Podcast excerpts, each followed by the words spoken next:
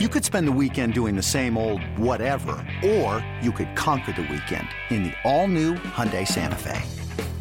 Visit HyundaiUSA.com for more details. Hyundai, there's joy in every journey.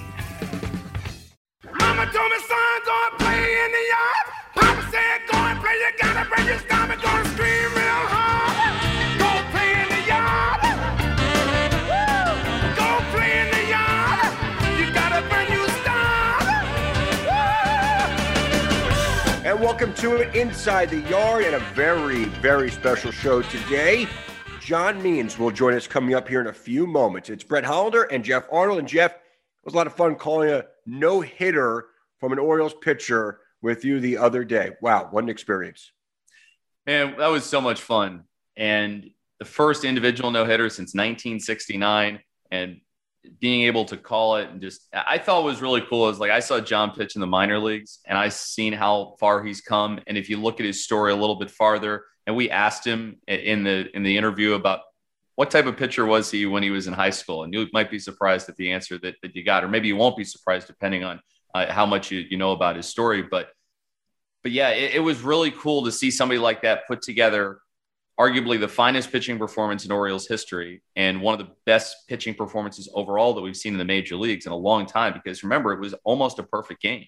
Um, and to see some believe it did, was, some Yeah. believe it was, yeah, perfect. I'd say we, I think I heard it said on a talk show to me the other day, perfect ish game. I think is how maybe we should refer to it as, but.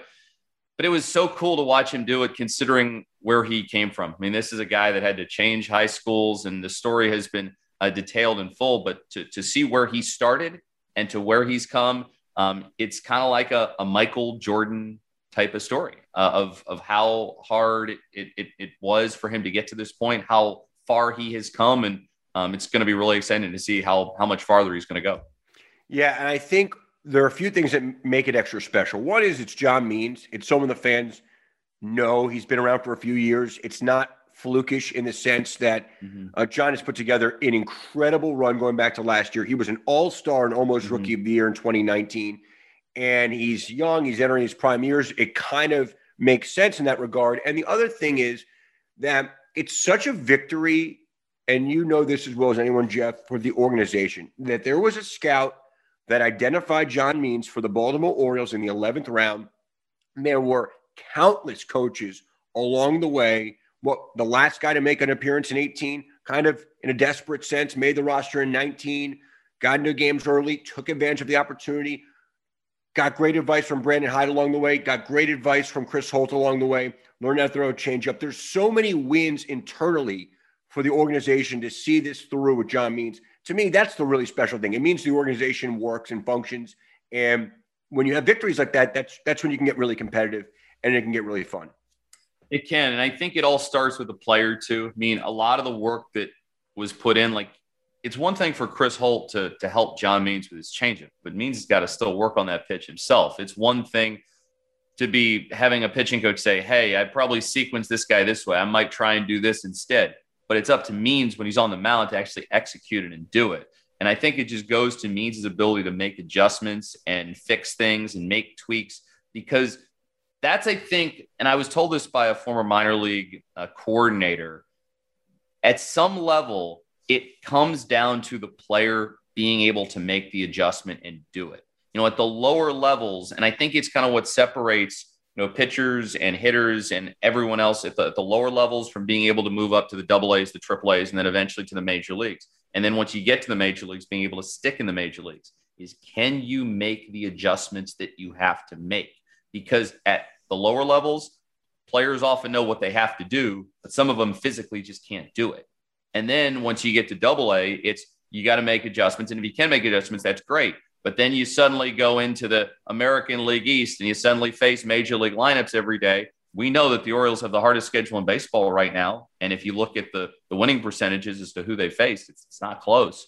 Um, if you can't make adjustments, then it's going to be really tough for you to stick around. And what we've seen from John Means is he makes adjustments really, really well. He works really hard. He's super prepared. And it's what makes his arsenal play up. And um, he's a very intelligent pitcher. And I, I think that's something that we really have to remember and, and why he's been so successful. Yeah, couldn't agree more. So we'll get to John Means in a moment. But first, Orioles fans, enjoy Orioles baseball like never before with the Budweiser center field roof deck. Overlooking the playing field on top of the batter's eye wall in center field, the deck offers a bird's eye view of Camden Yards. Tickets include complimentary Boog's Barbecue, a parking pass, and access to the Budweiser roof deck bar. Purchase your seats online at Orioles.com slash tickets.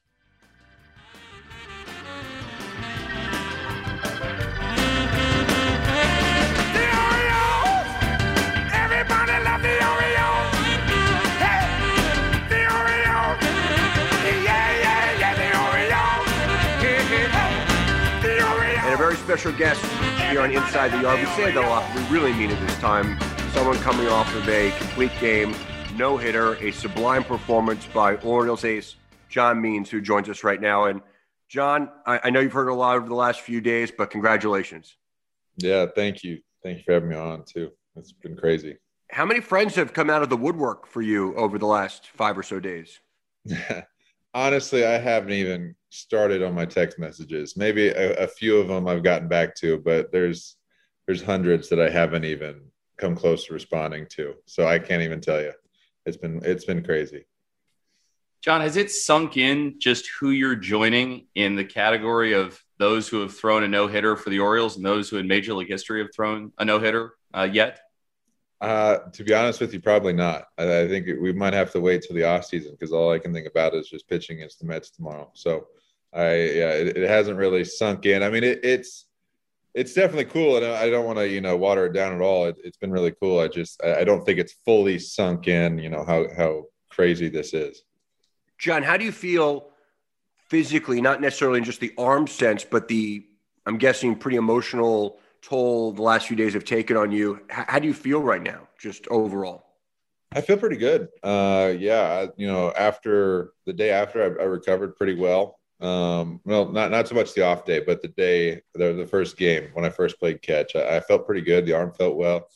Um, you know, it wasn't too many pitches um, over my my last high, so uh, it really wasn't too bad. And, and yeah, you know, emotionally and everything, it's just it's just been crazy. Um, but you know, I've been getting all my work in, so I'm ready to go. John, when you were sitting in the dugout, kind of waiting to go back out there for the eighth and ninth innings, what kind of stuff's going through your mind at that point? Um, you know, I was just trying to stay as loose as possible. Um, you know, I, I know a lot of a lot of people try to, you know, stay away from people, don't want to talk and everything. I was trying to find everybody I could to talk to and and just try and stay loose and not think about what was actually going on. Um, just trying to keep it as loose as possible so I can go out there, stick with the game plan, not worry about it. But that ninth inning, I, I did get some get some jello legs when I was out there a little bit during warmups, and I started to kind of uh, loose feeling there. But after the first pitch, I, I, felt pretty good, and I locked back in. There's a camera shot of Austin Hays coming over to you and saying something, and you guys giving a high five or a fist bump. What did Austin say in that moment in the dugout? I, I think I said something to him. I said I thought that ball was five rows deep um, to left field that that uh, that guy had hit. So I yeah I thought it was gone. I I looked back and I was like, yep, that's a that's a homer. The solo shot has been getting me all year. I'm like, this is how it's going to end. A solo home run, and thank God he was there at the wall to catch it, and thank God we were not Camden Yards. What has it meant to have Pedro Severino on this journey with you? I mean, if you go back to September, you and Severino have been working together the entire time, and seems like you guys are on the same page whenever you're out on the mound. What has he meant um, as a catcher for you during this incredible stretch?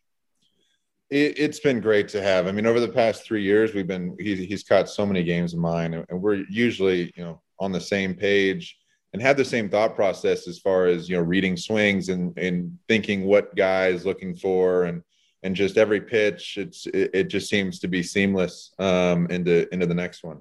Um, yeah it, it's just it, it's so great having a catcher. It's one of the most underrated positions i think in all of sports uh, the catching position because you have to play both sides of the ball and so and both sides are so important. Um, and and i love i love catching. I love i love the art of it. I love the everything that goes into it. I, i'm obsessed with it and then when you have a good catcher it just makes the biggest difference in the world John, when you look at your recent run, I mean, you've been great all year, but compared to the end of last year, you told us going to spring training that's the most dominant you've ever been in your career. Is this just equal to that? Have you exceeded even that dominance from the end of last season? Um, yeah, I, I don't really look at it like that, but you know, I I, I feel really good. Um, I, I feel really really good with you know what I need to do to have success. And I think uh, I think Ben McDonald told me in an interview that he he said after about 200 innings, a pitcher really starts to figure out who what kind of pitcher he is, and and I really do think that I, you know, I have a very good idea of what I need to do to have success. And it's not that I'm going to go out there and do it every night, but it's it's the fact that you know if I don't do it, I know what I did wrong. I know what I need to do to have to get better, and and I just have a really good feel for for what my pitches do and when I need to throw them and and how they work and and, and everything that goes into it. Do you feel like uh, you've matured more as a pitcher earlier on in your career just because this is such a young pitching staff and a lot of guys look up to you? Do you feel like you're more mature now um, than maybe you thought you would be in the first couple of years of your career? Uh, yeah, yeah. I think after that first one, we we had a few veterans on the team to kind of lead the way, and and I, you know, I didn't really know that I would be kind of that guy here, you know, two years later. Um, but yeah, I, I think so. I think I, I've I've taken on that role and and uh, I feel like I've definitely matured a lot quicker than I thought I would. Um, just, but you know, I like it. I, I like being in that role. I, I, like you know going to these young guys and, and trying to teach them, you know, the the kind of ins and outs of the big leagues and just a little bit of the little you know tweaks here and there of the difference between big leagues and, and AAA. Speaking of Ben McDonald, he went one one in the draft at the time, one of the most highly touted collegiate prospects of all time. And I made the comment the other day that I thought your performance and what you've done in your career is a win for the 11th rounders. And for an organization to be successful, it can't just be about that first round pick. And, the reality is, there's a lot of guys that may not get the national pub uh, that the Grayson Rodriguez's of the world get or the DL Halls, and those two are you know are very deserving of it. They're exciting prospects, but uh, do, do you think your performance and your start to your career sends a broader message to baseball and, and to people in the organization saying that you don't have to be that anointed one to get to the show and be really good. Yeah, and that's honestly the beautiful part about this game is that there's so many kids that get drafted that you see these these stories come out and, and those late bloomers. I mean, in other sports like football, basketball, if you're a late bloomer, you might get missed.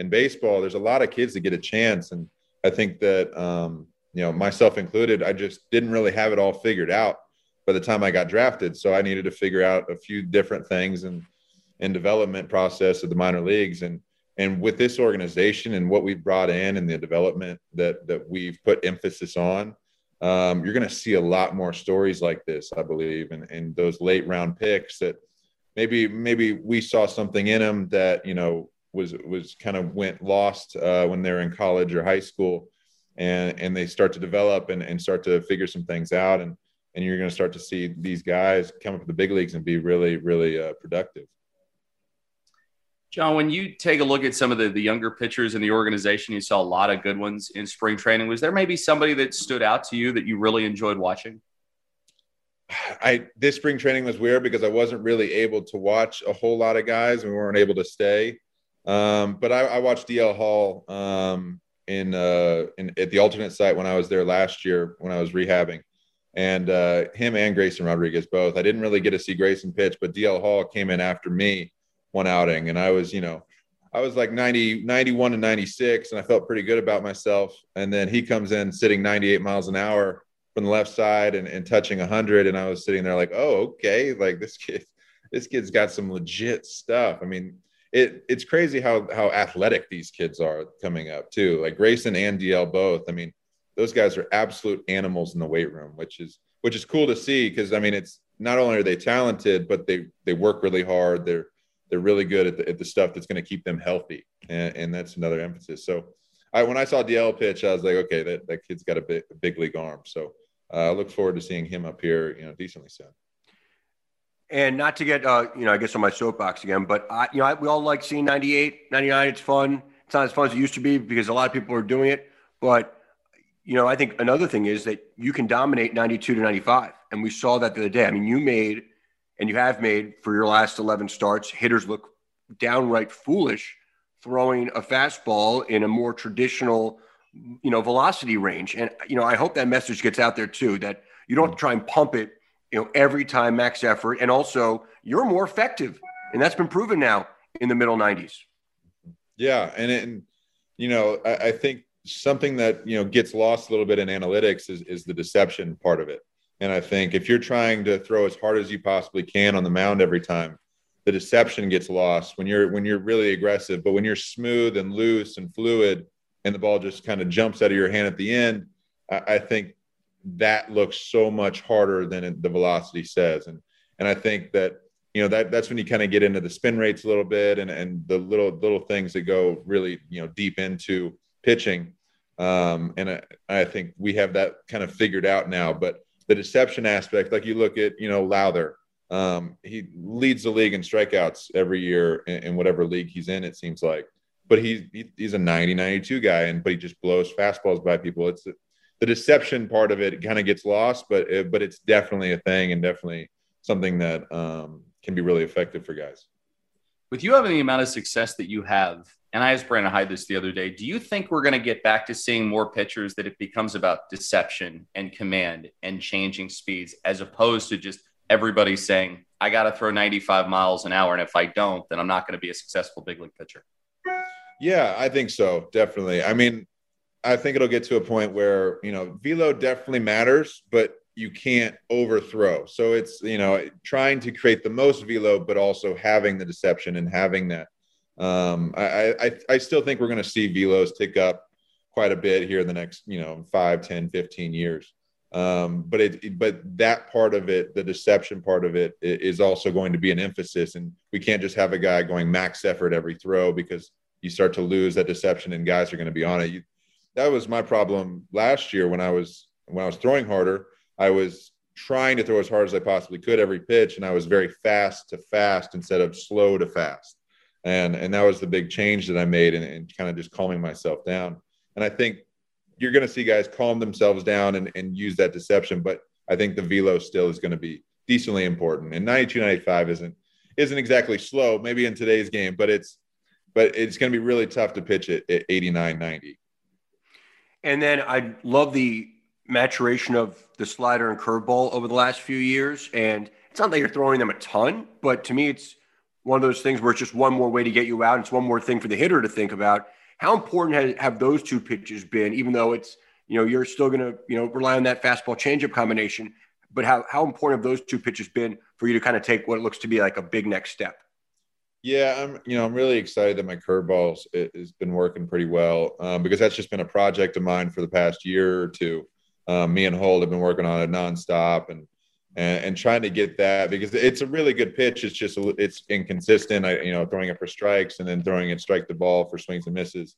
Um, but it's come on a lot lately, and the slider too. Um, yeah, I, I, just I'm excited to have those and, and kind of whenever I want um, eh, situations of throwing it behind in the count or for swing and miss when I need it. But yeah, fastball changeup is, is, right now is what's working. But I could always you know change that up and go to the curveball or go to the slider because I do have a lot of confidence in those pitches. John, last one for me. We know where you are now, but take us back to high school pitcher John Means and what he was like and what he was throwing and how he was approaching hitters. What do you remember from uh, your days in high school?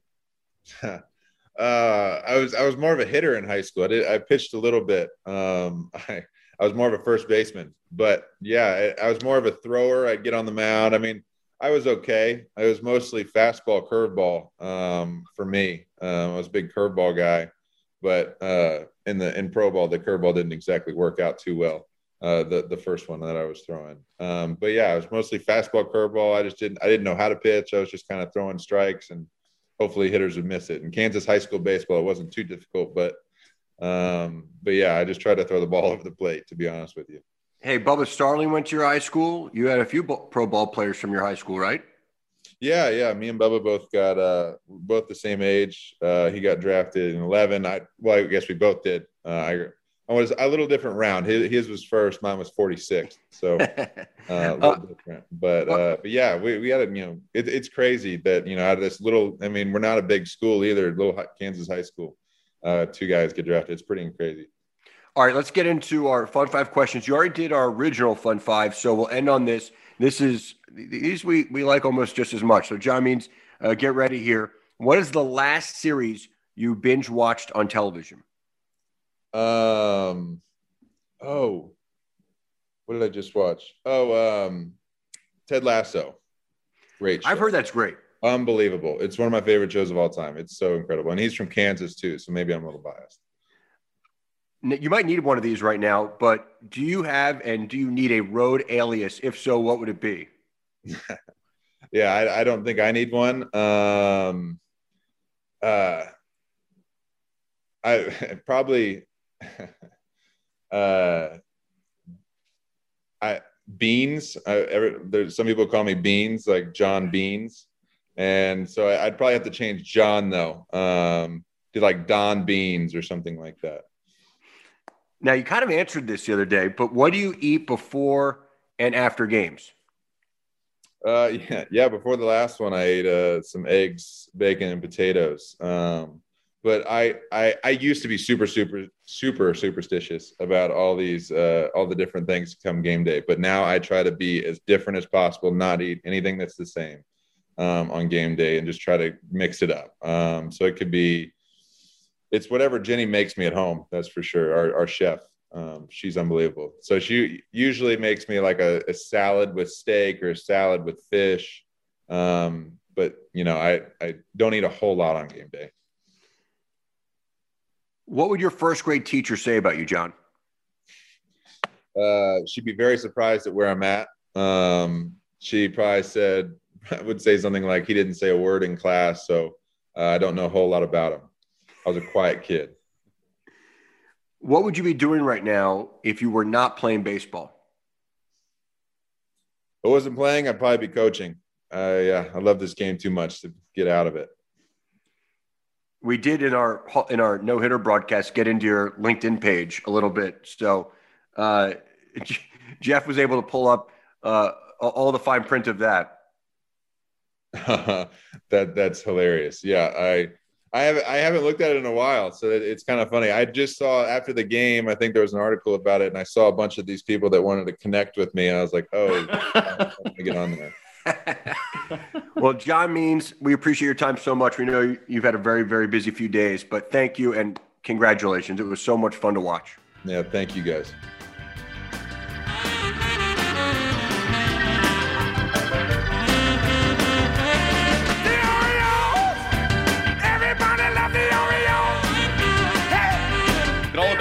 Ticket deals in one place, including single game tickets, ticket packs, special offers, and more. We got you covered at the Orioles Ticket Marketplace. This is your place to score exclusive deals, so check back often for the latest opportunities. Don't wait to purchase last minute at the box office. Ticket prices are the same at Orioles.com slash tickets to purchase. That's Geoff. I'm Brett, and we're joined now by Kevin after John Means. Kevin Brown is with us right now, and tough one. It's tough act to follow. I mean, I, it's kind of like the Orioles rotation after you get past John Means. That next guy, you know, there's not as much attention on these days. Yeah, the only no hitter in my baseball playing history is, you know, the the no hit start to my age eight season when I think I was like oh for 30 to begin the year. but then my dad strung up a, uh, a a tennis ball on the tree in our front yard in such a way that uh, I would I would hit it and it would come around. I would hit it again, and then I I swear to you, I hit like 500 the second half of the year. It was a, it was the Just greatest athletic turnaround anyone's ever seen. It sounds like it was just a slump there, uh, but Yeah. you, you the, important, the important thing is you came out of it. Uh, That's what right. was your takeaway from John's no hitter in the sense of, of in a broader sense of his career? This isn't fluky in the sense that he's been just so dominant now, going back to early September of last year.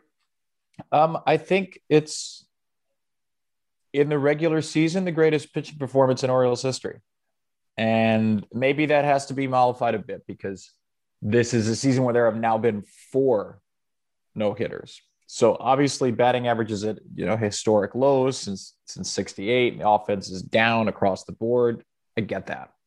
Um, they're 26 out of 27 first pitch strikes. Like I don't care what version of the baseball in Major League history you have, what physical baseball you have, my guy threw 26 out of 27 first pitch strikes. That's dominant no matter what the seams or the stitching or the core look like. And I, I just don't think anyone's ever been better in Orioles history in the regular season. I say in the regular season because obviously this is a Seattle team that is not great offensively. And it, can you compare John Means in, you know, the first month plus of 2021 with Jim Palmer in the World Series? It's hard to do. Um, but in terms of his career, I, I think it's affirmation. I think we all have known coming out of last year and with the start to this year, you know, the three of us, the Orioles fans listening, Orioles players, Orioles coaches have known that John Means is, is legit now. John Means is for real.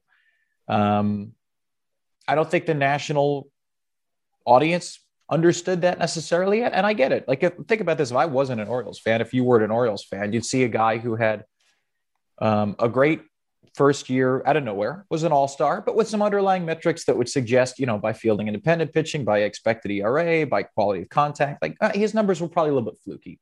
And then you look at his 2020 numbers as a whole and you go, well, that guy was okay. We all know that John Means was a different pitcher the first half of last year and the second half of last year. And we know he's built on the second half this year. So I think, you know, for, for his career, from a broader perspective, Brett, it, it, it is an affirmation that this guy is a frontline starting pitcher. And I think we have enough evidence to suggest that. And I think it's not just about statistical evidence, right? It's the evidence of pitches. It's what his changeup has become, what his fastball has become, the added velocity, the improved command. This guy belongs in the conversation um, for the frontline starters in Major League Baseball. I don't know what the term ace really means anymore. It's different contextually for different people. Um, but he is a bona fide top of the rotation starting pitcher. And to me, this was the moment that I think nationally sealed that. Is it encouraging to UKB that a performance like this can send a message to the minor leagues, which just got started, that even if you get selected in a lower round, that you very well, if you can make adjustments and figure out what you do well, that maybe one of these days you may not become John Means, but you can still find a way to get to the major leagues without being a first or second round pick. Uh, this game broadcast should be required screening for every Orioles minor league pitcher. Like you should have to watch this before you throw your first professional pitch in the Orioles organization. I, I mean, that, that's such a wonderful part of the story, right? Is this is a guy who was nobody in high school, who was nobody in college, who was basically nobody in professional baseball until 2019. We use the phrases like God given talent and untapped potential, um, those sorts of things so often with young players, right? The kind of guys that seem to just come out of the womb throwing 96. Um, the, the truth is, and this is a very Gladwellian, you know, outliers, 10,000 hours kind of concept, but, but that stuff is romanticized. We, we romanticize great baseball players and basketball players. And, you know, also historically, we romanticize great actors and artists and musicians. And this person wrote his first symphony at age six. And, you know, this woman was starring on this show at age nine. Like the truth is, there are a select, select few of people in any field in the world who are just, you know, quote unquote, born with something extra, right? Most likely the baseball player that we think is incredibly naturally gifted, um, outworked everybody at age five and then age seven and age nine. So the that's a long way of, of saying, you know, natural gifts are, are a thing, but you could still build yourself up. John Means, well into his career, has changed his velocity. I mean, that what you are at, at 21, 22, you know, if you're a young pitcher, the Orioles draft you and you're throwing 92, you're not necessarily going to throw a 92. It doesn't mean you have to throw a 92 forever. You can build your velocity, but if you do throw a 92, there are still certain things you can work on. And what John Means has done this year and the last couple of years is evidence to me that with the right plan and with the right mental mindset, right, the right mentality, uh, you can succeed in this game. You don't have to be, you know, any name any 98 mile per hour pitcher. You you don't have to be that guy. Um, this this is this is the game that you show, I think, to every Orioles pitcher in the minors and say, okay, so you're not a Aroldis Chapman, right? Guess what? You don't have to be because this guy just did this. To me, that's the big takeaway that you don't have to throw upper upper 90s to be utterly dominant, which is what John has been now going back 11 starts. Uh, Kevin, say when the first time you saw John Means, he got into it early in the year there in Yankee Stadium, I think it was. Yeah. And honestly, I think most of us, whether you were fans, broadcasters, casual observers, you're kind of Googling the name. Uh, who? Who's getting that game? Yeah. I, I remember watching it and I, I, I had, had done a few spring training games. I, I don't remember John pitching in any of them. He may have, and I may have just forgotten it because maybe he got an inning here or there in spring training. And he was never somebody that was really on my radar. Um, yeah, this is my first year covering the team in 2019, and, and I'm just you know trying to to be up to speed on all the players I thought were going to make the roster. And I remember there were two guys that surprised me because they stuck around. One was Hanser Alberto, who obviously was a, a great leader here for two years. And the other was John Means. And he just kept kicking around. And every week I figured, well, uh, you know, th- that random guy is just going to be cut eventually. This dude who pitched in one major league game and doesn't throw hard, like, I'm not going to have to file away a large swath of John Means information this year. And yeah, he just kept lingering. He just kept lingering. He showed off that changeup in Yankee Stadium game one. Um, I, I, remember I was watching the game and then I think I was listening to it on the radio by the time John was into the game. And just, uh, I'm listening going, did I miss something here? Like, what didn't I see in spring? What, why, why weren't people talking about this guy? And obviously, that was the coming out party for for Orioles fans. And again, he hadn't really put himself on the national scene for two years because of where he he's been as a prospect and where the Orioles were. But I do remember thinking, uh, like I must have just missed something in spring training because this was a guy who every week I just expected was going to get sent down, and he never did. Kevin Brown, we appreciate so much, and we'll see you in Baltimore soon. Bye, guys. See you soon.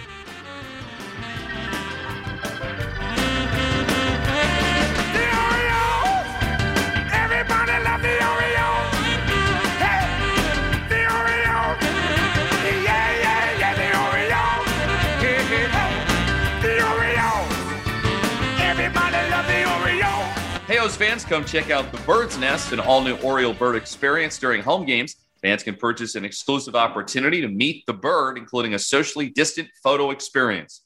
All visits are 50 bucks, with proceeds benefiting the Baltimore Orioles Charitable Foundation. Space is limited. Book your spot by visiting Orioles.com slash bird. And Geoff, as this podcast drops, we're in a Thursday off day. Yankees coming to town for three after a very brief, it can't get much quicker than a two game road trip. That actually was more like 36 hours because it was a Tuesday night and a Wednesday, I want to say morning, but 1210, it's morning for baseball people. And, uh, and then back home to uh, face the Yankees. So it should be an interesting weekend at the yard. I know big crowds are expected, and we look forward to that. Yeah, it certainly is, and and it's it's kind of strange that the, the Orioles are going. It, it, it's a weird schedule because you got the wraparound game on Monday, and then you play Tuesday and Wednesday in Queens, and then you get the off day today as this drops, and then the Yankees are coming into town. And so the Orioles were, were back home and they played four against the Red Sox. Now the Yankees coming in. It just there is no let up on this schedule whatsoever, Brett. You know, the, the Mets, as as we were taping this, uh, had won five games in a row, and they are not with Jacob DeGrom, at least right now. He wasn't going to pitch in the series anyways. But this schedule is pretty unforgiving. And the games that you thought might be forgiving were not forgiving because even though John Means uh, no hit the Seattle Mariners, um, when we were playing Seattle, they were in second place in the American League West and had been one of the biggest surprises across baseball so far. So it's just a reminder of how hard this Orioles schedule is and how hard it is going to continue to be um, now you're just hopeful that you can find a way to win some games at home. I believe it's going to turn around at some point, and you have to keep the faith. And the Orioles will make their home ballpark feel like that at some point here. But big thank you today to John Means. So cool of him to come on. We know how busy he's been. Everyone wants a little piece of John Means right now, and he brought it. He was awesome. And thank you to Kevin Brown.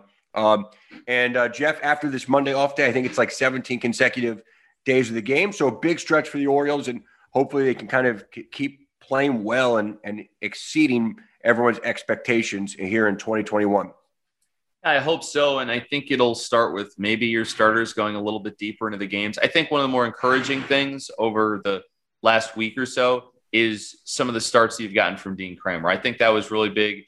You know, he pitched that game on Sunday against the Red Sox. I thought he threw the ball really well. He was great against the Mariners. So I think that was encouraging to see. And you got to find a way to get a little bit deeper in a game so you don't wear your bullpen out. We know as you begin to introduce more uh, new starters into the mix, like Zach Lowther made his first major league start against the Red Sox this past weekend. As you begin to see that, there are going to be some days where your bullpen's going to have to cover some more innings. It's just part of the natural process of getting used to Major League Baseball, but especially getting used to Major League Baseball while playing the American League East and the Orioles schedule. So I really feel like it's going to be on starting pitchers to find a way to go deeper into games. And John Means has shown he can do it. Matt Harvey has shown he can do it. Uh, but having some other starters do the same, I think will be a way to protect your bullpen and ensure that they can uh, remain as effective as they've been. Yeah, I couldn't agree more. Well, uh, that was a really fun show. Great edition of Inside the Yard. Thank you so much for joining us. For Geoff Arnold, I'm Brett Hollander. Thank you for being with us here on Inside the Yard.